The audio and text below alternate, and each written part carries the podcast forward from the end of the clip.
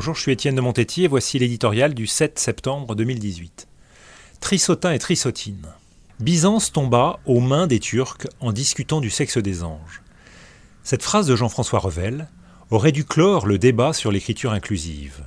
En effet, en France, l'apprentissage de la lecture, l'acquisition de l'orthographe et de la grammaire sont en crise, notamment dans les milieux les plus défavorisés.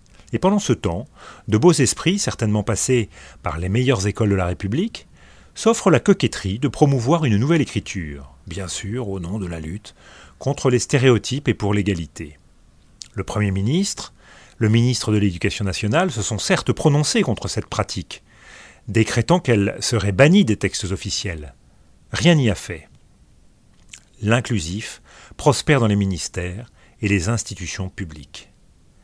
Traditionnellement, c'est l'usage qui polie la langue et la fait évoluer, pas l'intervention de trissotins et trissotines, armés d'entonnoirs pour faire ingurgiter de force, au bas peuple, un indigeste brouet de mots et de morses.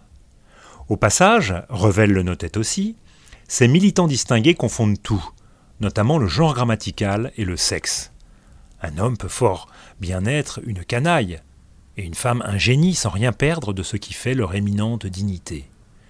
D'ailleurs, qui a décrété que le E final féminisait forcément un mot? Que fait-on alors de la clé, de l'amitié et à l'inverse du lycée? C'est ainsi. La langue française est pleine d'exceptions, de choses trappes. Il suffit de les expliquer et surtout d'initier les élèves au recours fréquent au dictionnaire. Cette histoire serait risible si l'épidémie de points médians et la cacophonie qu'elle entraîne ne risquaient pas de créer, selon les mots de l'Académie, une langue désunie, disparate dans son expression, créant une confusion confine à l'illisibilité.